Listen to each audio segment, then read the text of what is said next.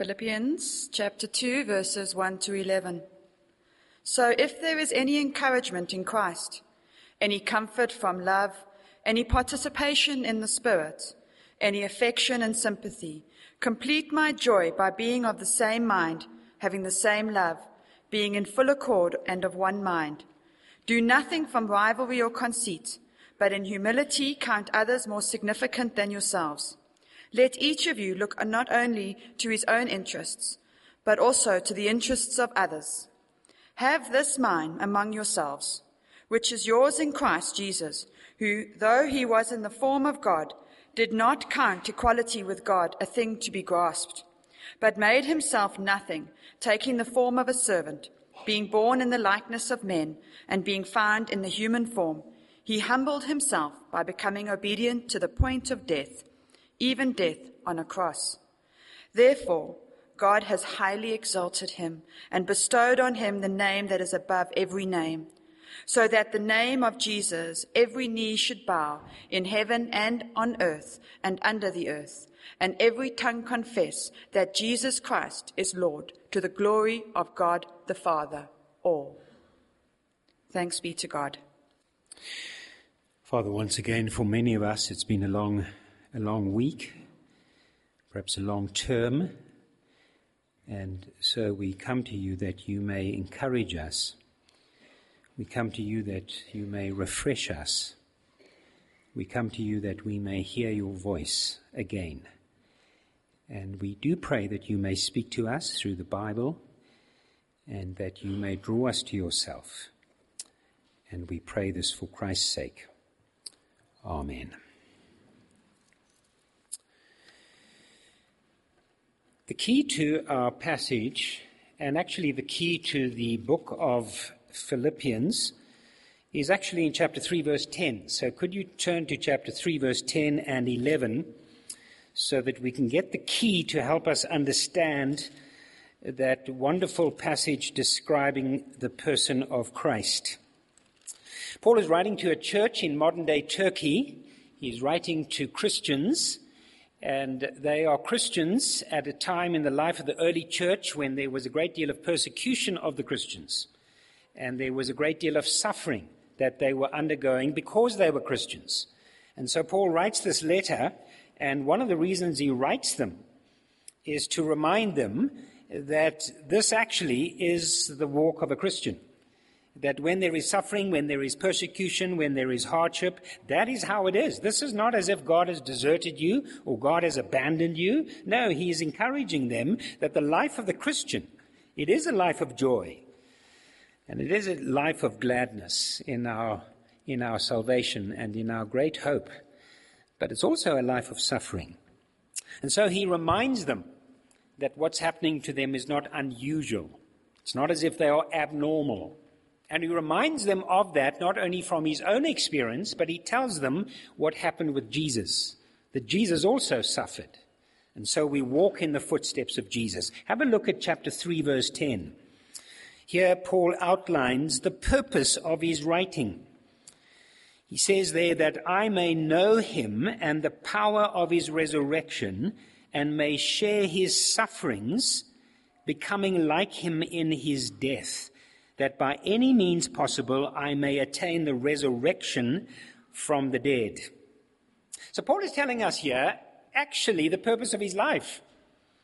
And the purpose of his life is to know Christ. Notice that, that I may know him and the power of his resurrection, and that I may become like him in his death. So Paul is giving us an example. He's saying, here's an example. This is what it ought to be like for every Christian, every believer. Our aim, our goal, our purpose in life is to know Christ. That is ultimately the aim. And our aim is to know him and to be like him. And then he fleshes out a little bit what that means. So notice again that we may know him and that we may know the power of his resurrection. Now, of course, if you are converted, if you have come to faith in Christ, if you have been born again, that has been the power of God. That has been the power of the resurrection. That's been the power of the Holy Spirit. So Paul is actually saying the same power that was needed to raise Jesus from the dead was the power that was needed to raise you and me from spiritual death. So he says, my purpose is to know Christ and to know the power of his resurrection. We know he's, we, we need his power to be converted. We need his power to live the Christian life. We need the power to persevere. But more importantly, notice, we need the power of the res- resurrection to share in Christ's sufferings. So, I mean, that, that's a little bit of a shock. Because in the contemporary culture in which we live, the thinking is you need the power to avoid suffering. You need power for signs and wonders and miracles. And Paul says, no, you need the power of his resurrection so that you may be able to share in his sufferings, to walk in the steps of Jesus. Now, my dear friends, that's almost obscene in our general Christian culture. Our general Christian culture says you need power to avoid suffering. Paul says the opposite. Sort of a shock. No, you need the power of his resurrection. Why? So that you may share in his suffering. He's saying that suffering is part of the Christian life. It's part of normal Christian living. And we'll see that when we look at the person of Christ, that he suffered for us. He humbled himself so that we could be rescued. Again, have a look at that verse. There's a sequence there. There's an order which gives us a pattern of the Christian life. Here's a template. This is how it normally is. First suffering and then glory. First death, then, then resurrection. So Paul is saying that is the normal order of the Christian life. There's suffering now and glory later. Now we know that in all spheres of life. If you want to win the comrades, as we had uh, two weeks ago, and we uh, had a South African winning, uh, well, there's a lot of suffering for years before there's glory. If you want to become a great musician, there's years and years of suffering for you and those listening to you. Isn't it terrible when you have neighbors and the kid wants to learn the drums? I mean, that is, yo, anyway. So first there's suffering, then there's glory. That's the pattern of the Christian life. That's the pattern of the life of Jesus. And the, so it's important, so it's critical that we understand that, because if we don't understand that, we'll become disillusioned with God. If you've been sold a story that says, come to God and no more problems, no more pain, no more suffering, no more hardship, my dear friends, you've been sold a lie. That is not what Paul is saying. Paul is saying first suffering, then glory, first death, then resurrection. If you have a wrong view of the Christian life, of living the Christian life, you won't be able to sustain it, because you'll have a wrong picture in your mind. You're thinking of a casino where you get instant cash. No, we're thinking of comrades, where there's training and there's blood, sweat, and tears, and then there's the winning line. Let me let me just apply this to a, to a to quite a contemporary thing. Uh, let me let me try just just to apply that principle to the whole issue just of immigration. The last twelve months, we all know we've had a wave of people leaving. There may be people here this morning who are thinking of leaving or planning to leave. Um, we've probably lost in the last six, seven months, fifteen, twenty families who have emigrated.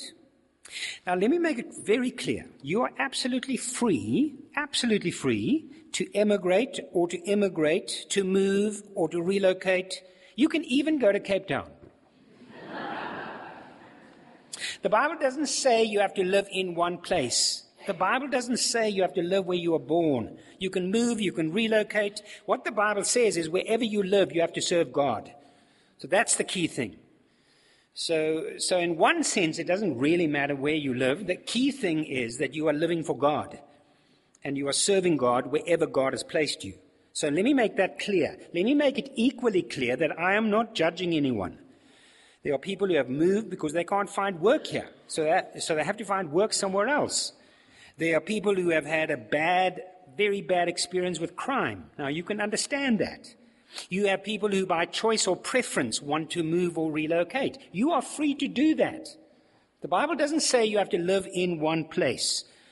You have a right, you have a full right to stay and move wherever you want to be, but you've got to serve God there. My point, however, is this. You need to understand that wherever you go, you will not avoid suffering. So there'll be suffering in two ways. The one is that you cannot escape sin. You cannot escape the devil, and wherever you go, you will live under the curse. That is everywhere. So it doesn't matter where you live, and you can live anywhere. Don't think for one moment that you will avoid the brokenness of this world. And apart from sin, the world, the flesh, and the devil, you take yourself. And that's normally pretty bad. So don't think that if you relocate, you will have no suffering. What you need to do is to choose your poison. That's really what it is. We live in a poisonous, toxic world, wherever you are. Doesn't matter where you live. It's toxic. It's poisonous. It's different. The poison is different, but it's poison. So choose your poison. So you may say, I want to leave the insecurities of South Africa, and that's fine if you want to do that. But wherever you go, there will be other insecurities. They won't be the same, but they will be different. So for instance, if you uh, move to, uh, perhaps to Europe, uh, um, the trains will run on time, and the lights will be on twenty-four seven. It'll be a bit hot at the moment. Um, you probably won't have state capture, but you may have brain capture. You see, you may move to a country where they are teaching your children that it's fine to be a homosexual from five years old. Now, that's not state capture, but that's brain capture. So, I, I mean, choose your poison. So let's not be naive. Living in this world is suffering. And you've got to choose your poison. You've got to, you've got to be realistic. Wherever I live, there will be sin, there will be the devil, there will be the curse, and I will still be there. The second way you and I will suffer is we will always suffer as Christians. And sometimes if you relocate, especially to first world Western countries, you will have more persecution than in Africa. You need to know that. It is not easy being a Christian in first world Western countries. There are exceptions, but as a general statement, that is true. You will find it much more difficult to be a Christian and to bring up your family in a Christian context. So that is perhaps where God wants you. That is perhaps where God wants to use you. But don't think it will be easy. Don't think you will avoid suffering. We will suffer for Christ wherever we are. All right, let's, uh, let's go to chapter two. We've seen Paul's purpose. He wants to know Christ. He wants to become like Christ. So the question now is, who is this Christ that Paul wants to know? And what will it mean to be like Christ?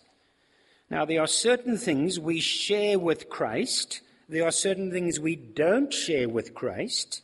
But let's have a look at the person of Christ, because if you are a Christian, to a, to a great extent, you will walk in his footsteps, because that's how it is. Let me read from chapter two and verse, verse five. Have this mind among yourselves, which is yours in Christ Jesus, who, though he was in the form of God, did not count equality with God a thing to be grasped, but emptied himself by taking the form of a servant, being born in the likeness of men, and being found in human form, he humbled himself by becoming obedient to the point of death, even death on a cross. Therefore God has exalted him and bestowed on him the name that is above every name, so that at the name of Jesus every knee should bow in heaven and on earth and under the earth, and every tongue confess that Jesus Christ is Lord, to the glory of God the Father. So Paul points us to three aspects of the person of Christ. So it's important for us to understand who Jesus is. And Paul gives us this wonderful description. It was probably used as a hymn in the early church. And in that hymn, like in many of our songs, we learn about the nature of God and the character of God and the love of God. Well, that's what we have here in this passage. Three things: the deity of Christ, the humanity of Christ, and the lordship of Christ. So let's dig in, and we'll see in just a moment how that applies to us, especially when we look at the humanity of Christ. Firstly, then, the deity of Christ. Notice there verse six. Paul makes it quite clear that when he talks about Jesus, he's talking about God. He says, verse six, who though he was in the form of God, did not count equality with God a thing to be grasped. So he's stating it in the negative, but he's affirming there that Jesus is of the same essence, the same substance, the same nature as God. He is in the form of God. He is, he is equal with God. So the Bible is very clear about that.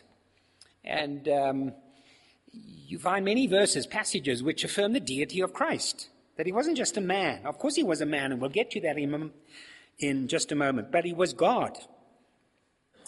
So you remember in John chapter one, verse one, that John tells us, John echoes the words from Genesis chapter one, verse one. He says, in the beginning was the Word.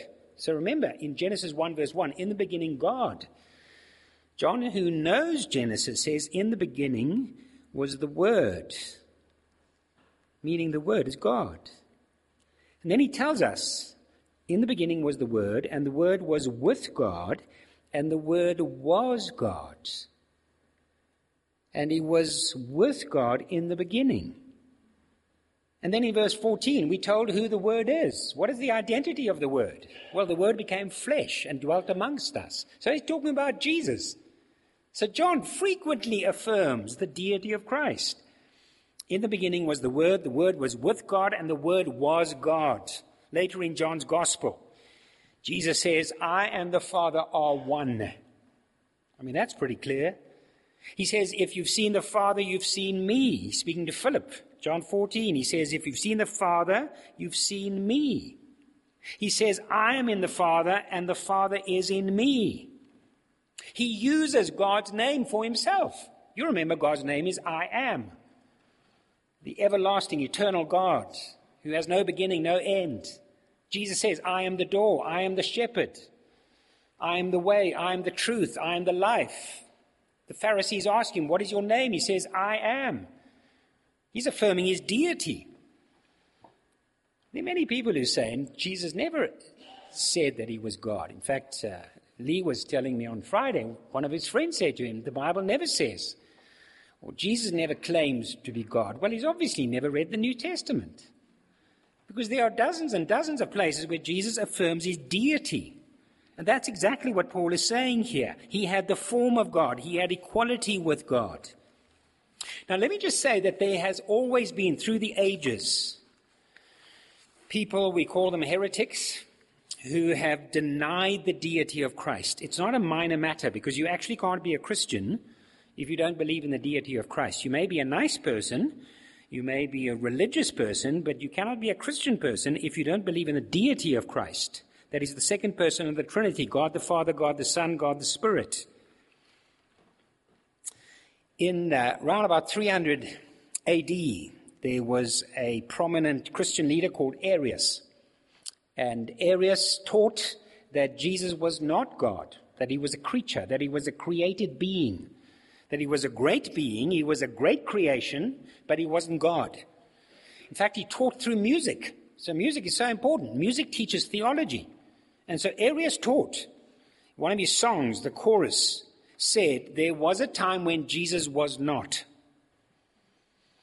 And uh, Arianism um, took over most of Christendom. And there was one man who fought him. He was an African called Athanasius from Egypt. And Athanasius fought against Arius for years and years, for, for twenty, thirty years. He fought against Arius. In fact, he was he was exiled from the Roman Empire for seventeen years. On five occasions, he was exiled. But he fought against Arius because he claimed, as the Bible does, as Jesus does, that Jesus is God. He's God in the flesh. And Athanasius rescued us almost single-handedly from us being Jehovah's Witnesses. You see, Jehovah's Witnesses don't believe that Jesus is God in the flesh. They will say he is a God, but they will not say that he's God in the flesh. He is, they will not say he is co-equal with God the Father. So they will not affirm the Trinity. So Athanasius, our great hero, our great African hero, rescued us from Arianism. Do you know that, he, that his enemies, he came from Egypt, and um, that's why with, with uh, AFCON, Egypt is one of my teams that I'm supporting, because Athanasius came from Egypt. His enemies called him the Black Dwarf. He was a short guy, and uh, he was an African. He, he was a black Egyptian. And he fought against Arianism so that you have the Nicene Creed. So the Nicene Creed came about to correct wrong teaching. And the Nicene Creed says, I believe in one Lord Jesus Christ, the only begotten Son of God, begotten of the Father before all worlds. And then notice, God from God, light from light, true God from true God, begotten, not made, of one substance with the Father. So we we repeat some of the creeds, like the Apostles' Creed, the Nicene Creed, the Athanasian Creed. Those creeds were not only to teach truth, they were to correct error. Now, I think in our day and age, we still have heretics denying the deity of Christ. But it's not quite so obvious. It's not that they actually deny it. It's that they minimize it or they trivialize it. And when you minimize or trivialize the deity of Christ, you actually denying the deity of Christ. Kenneth Copeland, one of the T V evangelists, said, every man who has been born again is an incarnation. The believer is as much an incarnation as was Jesus of Nazareth. Now, my dear friends, it is true that we are children of God, but we are not like Jesus. We are not God in the flesh. Another T V evangelist said, I am a little God. I have his name. I am one with him. I am, I am in covenant relationship. I am a little God. Critics be gone. Well, I won't be gone. Another T V evangelist said, many people do not know that the new birth, birth, birth is a real incarnation. They do not know that they are as much sons and daughters of God as Jesus. Well, my dear friends, they are trivializing at best. They are minimizing the unique deity of Christ. We are children of God, but we are fallen sinners who need God's grace in order to become his children. Jesus was without sin, a human being, God in the flesh, who came to rescue us. I think we also have in recent years in some of the churches, you have prophets, apostles, who call themselves the man of God. And there's such an emphasis on the man of God that you almost never hear about the Son of God, because it's the man of God who will give you blessings. It's the man of God who will give you a message from God. It's the man of God who has supernatural power. Now, my dear friends, the, the result of that is that you are trivializing the deity of Christ, the Son of God. Your focus is in the wrong place. So those people, no doubt, would affirm the deity of Christ, but de facto, through their teaching and their behavior, they are drawing attention to themselves as the special creature who has special powers, the man of God. And I think that's just as much and just as bad as Arius in denying the deity of Christ, because the focus is in the wrong place. So there we have. We have the deity of Christ. Let's now have a look at the humanity of Christ. So we're looking at the person of Christ and how that affects us, not only in our salvation, but in our walk. So have a look at verse seven. though he had the form of God, verse six, though he was equal with God, he emptied himself by taking the form of a servant, being born in the likeness of men, and being found in human form, he humbled himself by becoming obedient to the point of death, even death on a cross.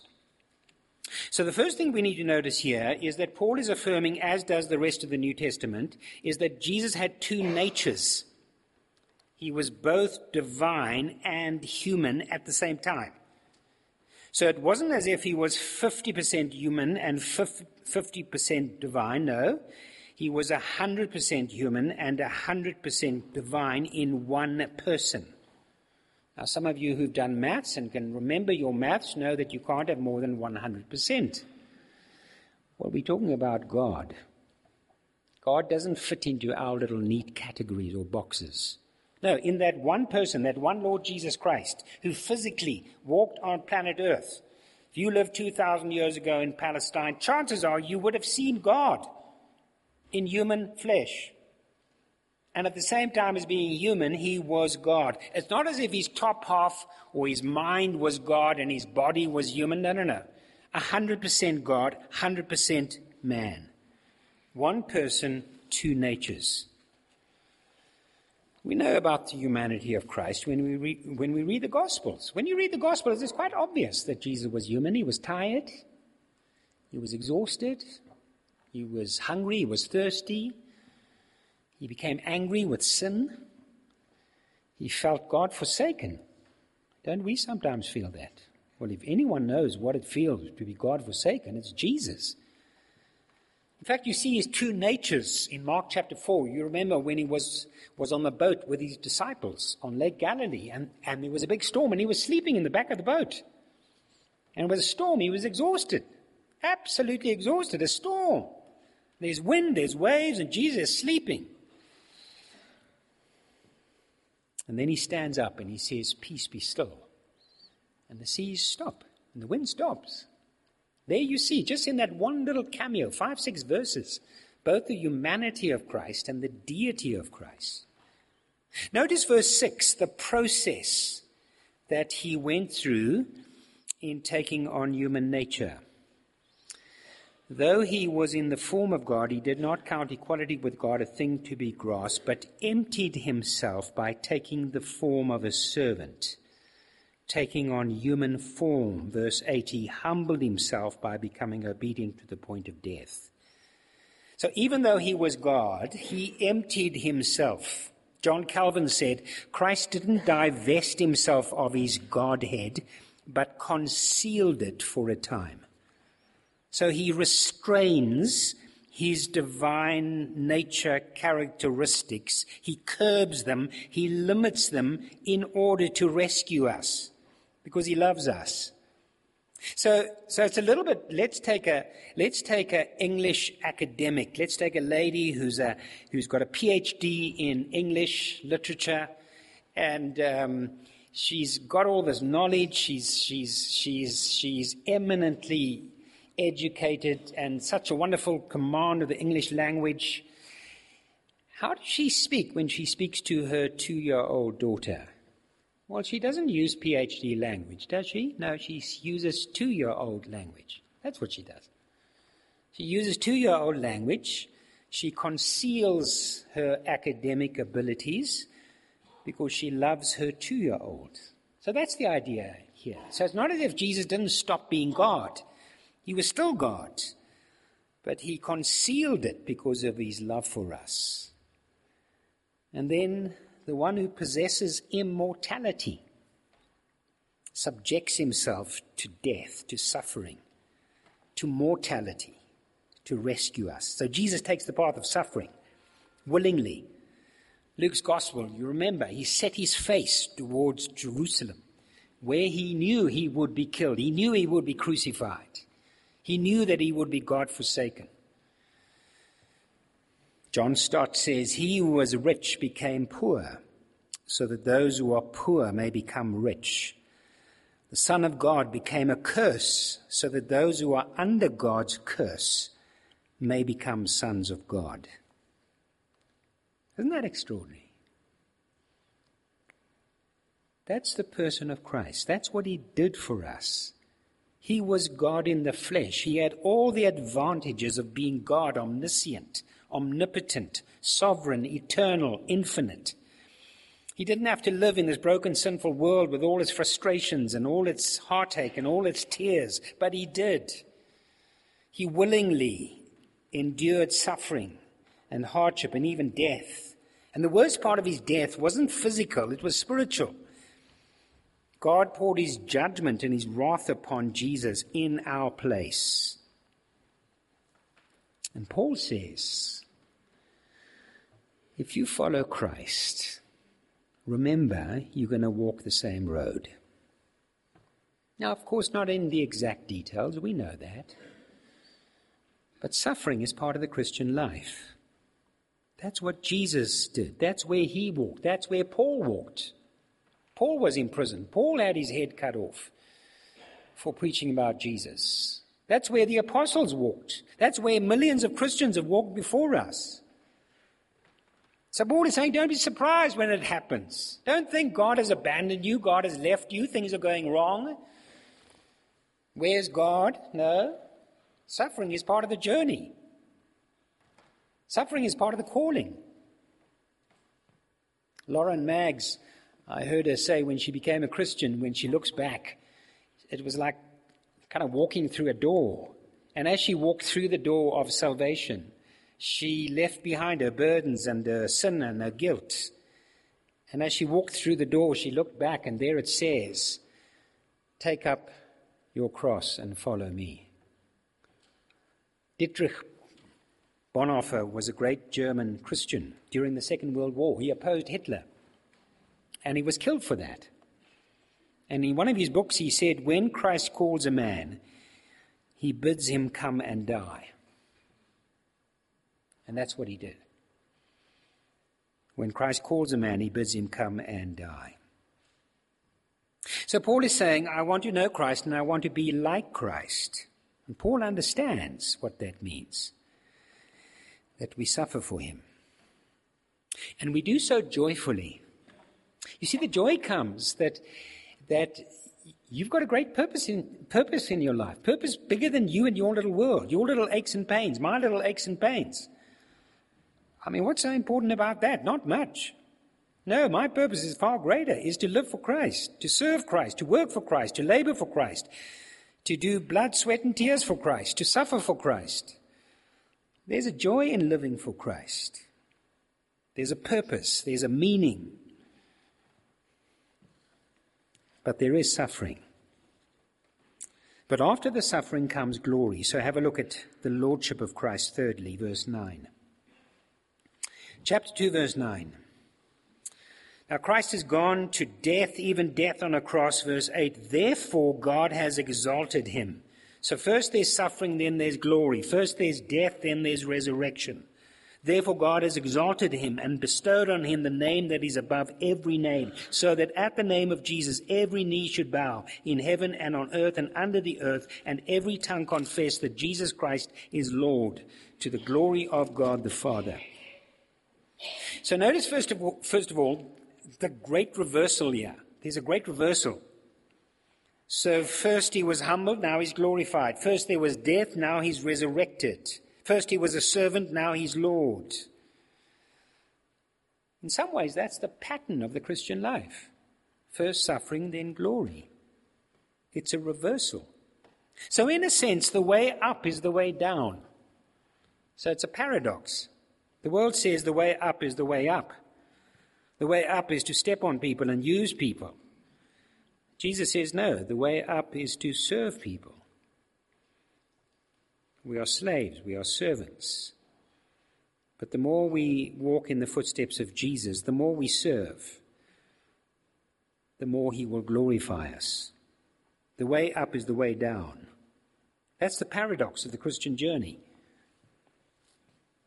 Second thing, notice there that on Judgment Day, everyone will, rec- everyone will rec- recognize the Lordship of Christ. Did you notice that? Every knee shall bow, every tongue confess. Now, there may be some here this morning or listening on the website who do not confess Jesus as Lord. Well, Paul says on the day of judgment, either by choice or by compulsion, you will recognize that Jesus is Lord. It's one or the other, either by choice or by compulsion. So Paul says he wants to know Christ, he wants to be like Christ. Well, Paul knows that when he says that, it is no light thing. It is no small thing. It's not a thought for the day. It's not daily devotions. No, he says, don't be naive. There will be suffering for Christ, but then there will be glory. That's the normal Christian life. Well, let's pray.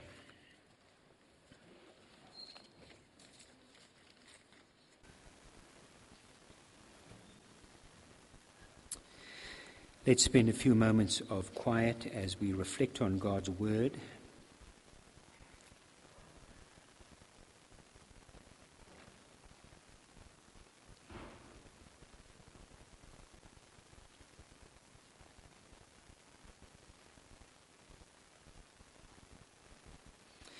Father, will you forgive us when we've forgotten what you did for us? Forgive us, Lord, when we forget what Jesus went through to rescue broken sinners like us. Forgive us, Lord, when we forget that this is the Christian journey. Forgive us when we've been taken in by false teaching. Forgive us when we have not been willing to walk in the steps of Jesus.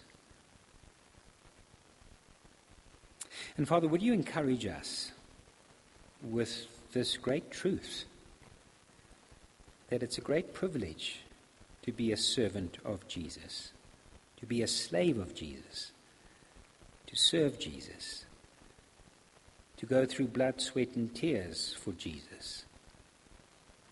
Help us to remember that. Help us to, to know the joy when we're serving him and not ourselves. So, Lord, go with us into this week. We pray for those who are going on the mission projects. We pray your special hand upon them, and that the same wonderful gospel may be shared with many, many people. And we pray this for Christ's sake.